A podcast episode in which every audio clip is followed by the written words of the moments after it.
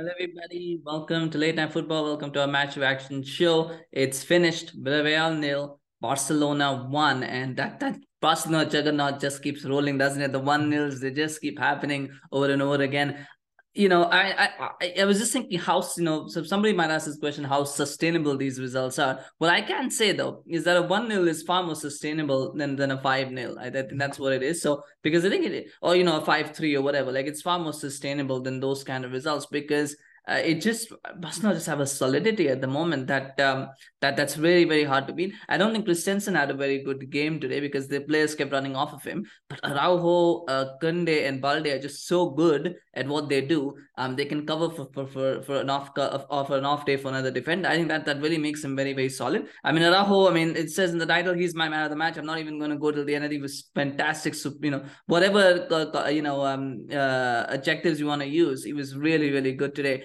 And uh, I mean, this bodes well for them for, for the game against Manchester United because if we saw today, United are going to struggle to score goals. And um, they have, this is a team that, that doesn't let teams score goals. So I, I think this bodes well for Barcelona and going into those two games. I, I know they are favorites to go through for me anyway. I mean, they have to be. They're the, they're the, lead, they're the leaders of La Liga. They're probably going to win the title this season. Um, you know, they, they have to be the favorites. But I think the way they're playing right now, um, I, I, think very few teams in world football have any chance of stopping them. Um, but Villarreal didn't help themselves. I mean, the, the opening goal. I mean, yeah, you, you tend to see teams play from the back now, um, but sometimes you have to be careful when you do it. And sometimes it's probably not a good idea to do it. I think Villarreal will realize, realize that. It was still a good assist from Lewandowski. It's a good goal from Pedri. Um, I mean, Pedri is another player, and he just grown from strength to strength. It's interesting to note how young this team is. And look at Gavi's young, Pedri's young, Balde is young. How isn't that much older? Koundé isn't that much old. I mean, they, these are 20s, teenagers and 20 year old, like early 20s, uh, most of that team. And they, that just makes it such a, so, so interesting. Even Raphinha is not that old either, right? I mean, so they've got such a young team that they can build around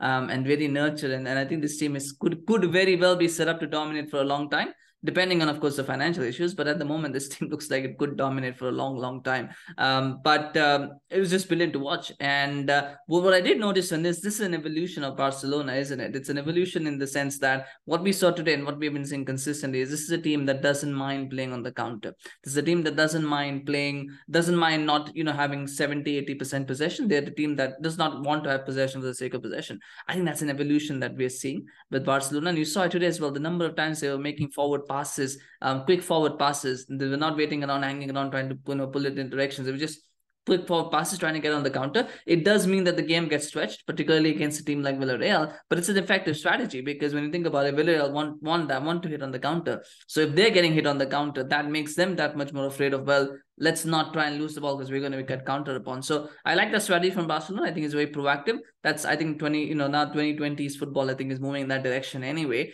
Um, that's a story for another day. But uh, I, I I liked I liked how um Barcelona approached this game. I did. Um I don't think there were any, any issue. The only thing was the finishing, right? I mean, there was lots of chances that Barcelona had, and they missed quite a, most of them. And the, the one they took, I mean, Lewandowski had a couple of chances that he, you know, one he one he shot straight at the goalkeeper. Reina. I mean, Pedri had a chance which he, you know, blasted wide. So they had chances. But I think at the same token, Villarreal had chances as well. Uh, just that every time they got close, Araujo was there to, to block them off, or they missed, or it was an offside, or you know they missed the target. I mean, Morales towards the end of the first half probably should have scored that goal.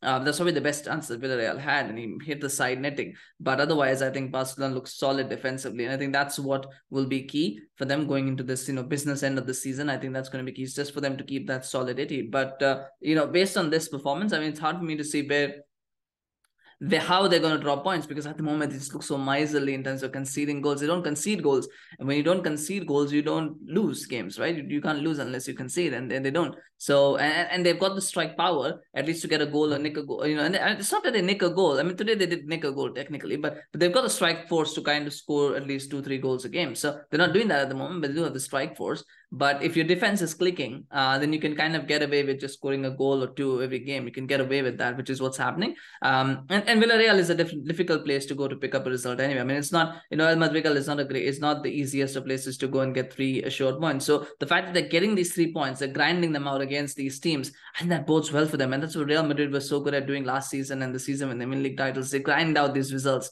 Uh, they don't play well often, but they grind out these results. And that's what we're seeing with Barcelona as well. They're just grinding out these results Three points are three points, doesn't matter how they come. And that is what I think um, should worry Real Madrid, if anything, because it's not that they're playing well and they're getting results, they're grinding these out, which mean that which means that when they do click, it'll get worse. But also the fact that when they're not playing well, they're getting these points that um, otherwise they would have dropped. And that means they're not giving much room for error for Madrid. So um, 11 points I mean, they played a couple of games more, I believe. So 11 points is a bit of a false um, uh, false position in some ways.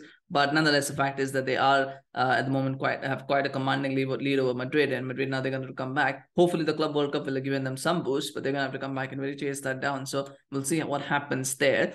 But um, like I said, man, the match of Raul, I, I, I mean, I, I, I do also want to point out Raul Albiol from Villarreal. I thought he had a very, very good game today. I mean, the goal aside, and, they, and I'm sure he'll be disappointed as well that they conceded a goal. But the fact is that I thought he had a very, very solid game. He's a guy who looks like he's getting better with age, doesn't he? He's been there. I remember we won the 2010 World Cup with Madrid. He joined Madrid, I believe, in 2009 in the whole new wave of Galacticos and he's been looks like he's been around forever, hasn't he? But uh, had a wonderful game today. Always seems to have a good game. Uh, Albiol, I don't think he ever has a bad game. Um, even though you know you would think that he might, but he doesn't. So it's it's wonderful see, phenomenal to see, phenomenal player, phenomenal um you, you know defender. Maybe would have got more recognition if he if he uh you know it was in a different era when there wasn't a Puyol, there wasn't a Piqué, there wasn't a Ramos. Maybe he would have been more appreciated. But he's been a fantastic player and and he's been you know wonderful uh, a wonderful footballer to watch, I would say. Yeah. um, and I'm sure Villarreal are very, very happy to have him, of course, in, in their side. And that's something to be said as well. Anyway, um, smash like if you enjoyed this video. Let me know what you thought of the game. It's a lot of talk. I mean, the thing is, when you look at this game, I think a lot of the talking points make sense from what the Europa League game against Manchester United is going to bring.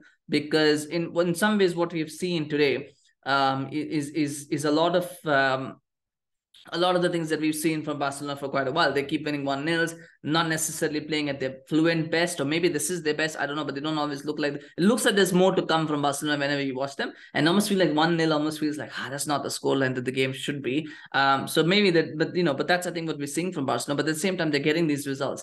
And what I think bodes well for them is the fact that they're not conceding goals. Um, and they're going to go up against a team that doesn't isn't isn't in the best of goal scoring form uh, in the Europa League. So for me, I think it just kind of confirms what, where I'm coming from is in the sense that if Barcelona play to their best and Manchester United play to their best, Barcelona should win um, over the two legs. They should win that. But anyway, I mean, that's something, of course, we'll see what happens there. Um, nonetheless, let me know what do you think of the game, of course, and what do you think Barcelona um, you know, is there anything that they need to change? Anything that they need to improve? I'm sure will, will be wanting them to score more goals. Uh, but for now, I think he'll take the three points anyway. Uh, but let me know what you think. Of course, smash like if you enjoyed this video. Subscribe to our channel on YouTube. Follow us on Facebook, Twitter, Instagram. Uh, we'll, of course, love to have your support. And um, take care. We'll see you again very, very soon. Thank you so much. Bye-bye.